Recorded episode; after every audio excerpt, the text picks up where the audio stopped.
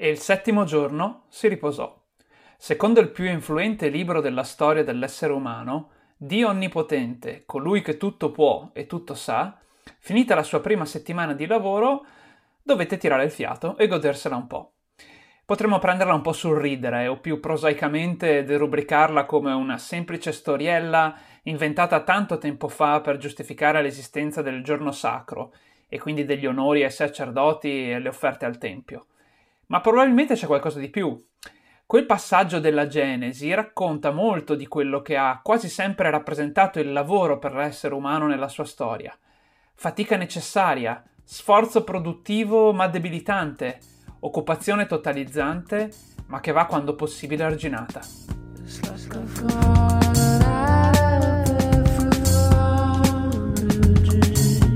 Brave New Work Viaggio alla ricerca del senso del lavoro umano. Per centinaia di migliaia, se non per milioni di anni, la funzione principale del lavoro è stata quella di procurare risorse necessarie al sostentamento. Solo da circa un secolo o poco più, agli occhi di una fetta consistente della popolazione mondiale, il lavoro si è almeno in parte affrancato dall'essere esclusivamente un mezzo per procurarsi beni di primissima necessità. Tuttavia sarebbe anche sbagliato pensare che siano sempre state esclusivamente le motivazioni esterne, come la fame, il freddo, la paura, a spingere gli esseri umani a lavorare. Come sappiamo, il lavoro è anche da centinaia di migliaia di anni il metodo con cui le persone creano legami tra di loro, eh, sviluppano un'appartenenza di comunità e anche con cui trovano del piacere nel fare le cose, come ci ricorda per esempio l'arte rupestre o la produzione di asce da pugno come oggetti di artigianato. Da anni le scienze sociali e quelle economiche e comportamentali studiano come funzionano le motivazioni umane e al netto di mh, tante varianti e complicazioni, il succo della questione è che nel nostro agire le motivazioni interne sono molto più importanti di quanto non crediamo, mentre gli incentivi esterni, sia che siano positivi o negativi, funzionano bene in alcuni casi, ma non altrettanto bene in molti altri, anzi in alcuni sono addirittura controproducenti. La fame, la sete, il freddo, la paura sono sensazioni obnubilanti e quando le si ha non si pensa quasi nient'altro. E per questi sono degli incentivi naturali al lavoro e stati, sono stati quelli dominanti per gran parte della storia umana, ma non sono stati soli. Fin da tempi antichissimi si aggiunsero a queste anche altre motivazioni, come dette, esterne indotte. Eh, il bastone, ovvero la coercizione tramite la punizione, e la carota, ovvero l'incentivo tramite il premio. Quando quindi non era solo sufficiente il morso della fame per una singola persona, per esempio, per andare a procurarsi del cibo, ma era per esempio invece necessario procurare cibo per qualcun altro della comunità, allora si poteva fare appunto leva su il bastone della riprovazione sociale, per esempio, o la carota della riconoscenza da parte de- del gruppo quando si sarebbe tornati con delle risorse per la comunità.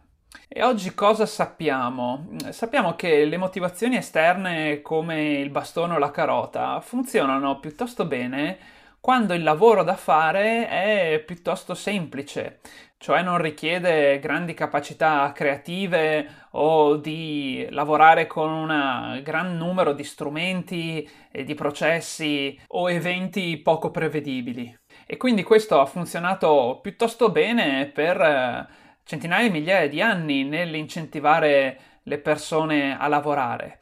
Oggi però lo scenario è molto cambiato. Eh, direi quasi la maggioranza delle persone al mondo oggi non soffre ogni giorno i morsi della fame, non ha paura di rimanere esposta alle intemperie. Mm, inoltre, una parte sempre più rilevante delle persone fa lavori complessi e creativi, o comunque più complessi e creativi che in passato. E ciò rende molto meno efficaci anche le motivazioni esterne indotte come il bastone e la carota, che infatti hanno funzionato fino a quando eh, il compito da incentivare o correggere era semplice ed esecutivo. ovvero ancora quando la gente deve solo seguire delle semplici regole in successione per ottenere un risultato facilmente ripetibile. Forse il massimo dell'efficacia di questi motivatori esterni, cioè del bastone e la carota, si è avuto durante la seconda rivoluzione industriale, col Taylorismo. Frederick Taylor passò alla storia come l'estensore del metodo scientifico dell'organizzazione del lavoro. Imponeva delle direttive agli operai che dovevano eseguire compiti più semplici e ripetitivi possibili, in cui ogni gesto era studiato e misurato nel dettaglio per raggiungere il massimo dell'efficienza. In questo contesto, il bastone delle frequenti minacce e anche dei soprusi e la carota dei rari premi e incentivi permettevano, insieme a un controllo costante, una sempre maggiore efficienza, che effettivamente si verificò e fu adottata da gran parte del mondo industriale del tempo.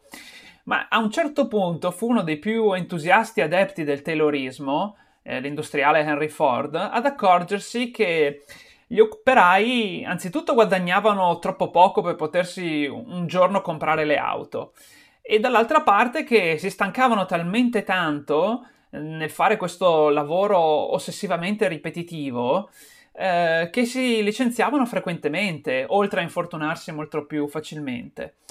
Per cui l'enorme ricambio di manovalanza richiesto, soprattutto dalle industrie così grandi come quelle della Ford, eh, assumeva dei costi crescenti fino a diventare insostenibili. Cioè il bisogno continuo di manodopera, di trovare continuamente sostituzione ai, eh, agli operai, per un po' eh, funzionò perché bastava attrarre le persone in uscita dall'agricoltura, eh, che rendeva sempre meno, e farle lavorare in fabbrica, ma a un certo punto diventò sempre più costoso e difficile. Cosa pensò di fare quindi Ford? aumentò i salari di modo che in prospettiva i suoi stessi lavoratori potessero permettersi le sue auto e tolse addirittura un intero giorno lavorativo, il sabato. E questo eh, fu un momento decisivo per la storia del lavoro. Infatti i lavoratori eh, stavano iniziando a diventare più importanti come consumatori che come produttori. E questo comportò due conseguenze fondamentali. Da una parte una spinta sempre maggiore perché durante soprattutto i giorni festivi eh, le persone consumassero beni, eh, soprattutto magari consolatori per diciamo tirarsi su dopo cinque giornate di duro lavoro e quindi mettere maggiore ricchezza eh, nell'economia e alimentare il culto della crescita. Dall'altra il fatto che diventando sempre più eh, complessi e creativi i lavori, il metodo del bastone della carota non funzionava più molto, per cui era necessario ricorrere ad altri stimoli indotti, come per esempio il giudizio sociale e quindi che chi più lavorava più meritava e quindi siccome più lavorava si poteva permettere più cose, quindi beni posizionali come appunto le automobili di Ford per appunto dimostrare il proprio ruolo in società. Per cui il motto goditi la vita fu sempre più diffuso sia perché alimentava il consumo di certi beni appunto consolatori e dall'altra parte anche perché eh, incentivava eh, il consumo di beni posizionali e quindi questo faceva la fortuna sia del mercato che della crescita economica. E purtuttavia, però, tutto ciò impose anche sempre più una rigida divisione tra lavoro e vita. Era infatti necessario che le persone sentissero sempre di più e sempre più fortemente la differenza tra il tempo in cui il loro dovere era produrre e, e quello in cui invece l'imperativo era consumare. La cosa aumentò fino a che i due termini iniziarono a essere percepiti praticamente come in antitesi, come opposti da equilibrare.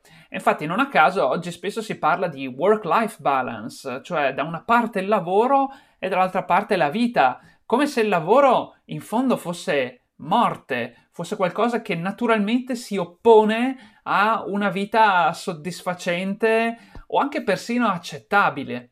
Il problema profondo, quindi, è che in questo modo il lavoro viene percepito come ancora più indesiderabile rispetto a quando era considerata come l'attività necessaria per procurarsi risorse indispensabili per vivere. Un altro cambiamento profondo e fondamentale è che sempre più il lavoro eh, era misurato in termini di tempo più che di risultati. Cioè, a mano a mano che questa divisione tra vita e lavoro andava avanti, l'importante per il eh, produttore, per il datore di lavoro, era quello di espandere il suo controllo sul tempo del lavoratore. E quindi due sono stati i taciti accordi che si sono sempre più eh, sviluppati tra datore e lavoratore. La prima è che il datore non compra solo tanto la competenza o la capacità produttiva del lavoratore, ma soprattutto il controllo delle sue azioni in un tempo concordato. E la seconda è che siccome aumentava l'automazione, la produttività e sempre più, come abbiamo visto in puntate precedenti, aumentava anche il lavoro in qualche grado inutile, il secondo corollario, dicevo, il secondo patto tra datore e lavoratore è che il datore di lavoro chiude un occhio sulla tua scarsa produttività, perché non è più tanto quello l'interessante. L'importante è che tu rimanga in controllo eh, del datore di lavoro nel tempo concordato.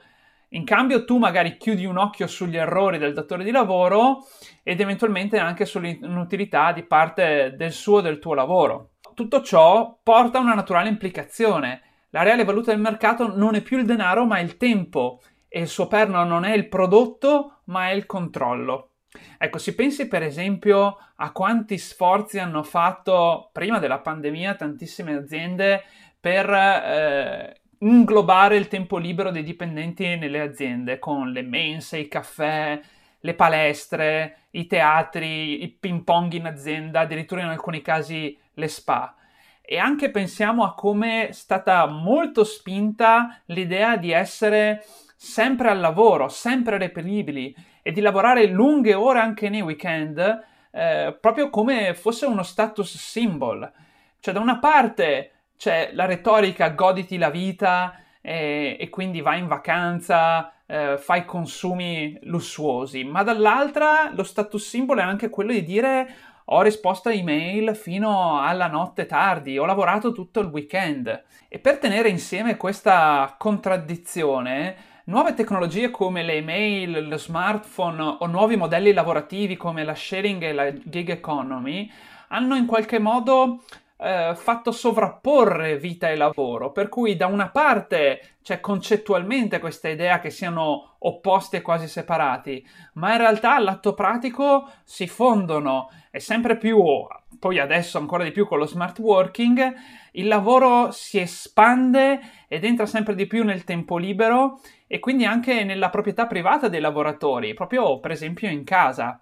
Si rischia così di innescare una spirale per cui i dipendenti cercano di lavorare il meno possibile, mentre i datori cercano di controllarli continuamente tramite il monitoraggio a distanza, per esempio, dei computer, oppure ingaggiando una sanguinosa battaglia per il tempo gli uni degli altri. Il dipendente cerca di bersi sempre più caffè in azienda e il datore di lavoro chiede sempre più straordinari o comunque di rispondere alle email anche in vacanza. Il problema quindi attuale è che concettualmente, idealmente, le persone sentono lavoro e vita come due cose molto separate e quindi il lavoro come qualcosa di indesiderabile, ma all'atto pratico queste due si fondono sempre di più e quindi il lavoro viene sempre più visto come qualcosa che invade la vita delle persone e invece di essere il motivo e il mezzo con cui realizzarsi, diventa sempre più un ostacolo imposto e quindi alimenta il rifiuto delle persone verso il lavoro. Le persone si trovano sempre più schiacciate quindi tra rigida etica del lavoro e libertà godereccia nel tempo libero, tra l'imperativo di produzione e l'imperativo di consumo. In un contesto in cui il lavoro è diffusamente percepito come un ostacolo alla felicità e la sua presenza si dilata invadendo la vita domestica e privata, il messaggio di godersi la vita, così anche perpetuato dalla pubblicità, per esempio, o dai social, perpetua il culto della crescita, ma anche rischia di suonare sempre più come beffardo e provocatore e nel, nel lungo periodo anche di innescare reazioni sempre più scomposte e sempre più antisociali da parte della popolazione.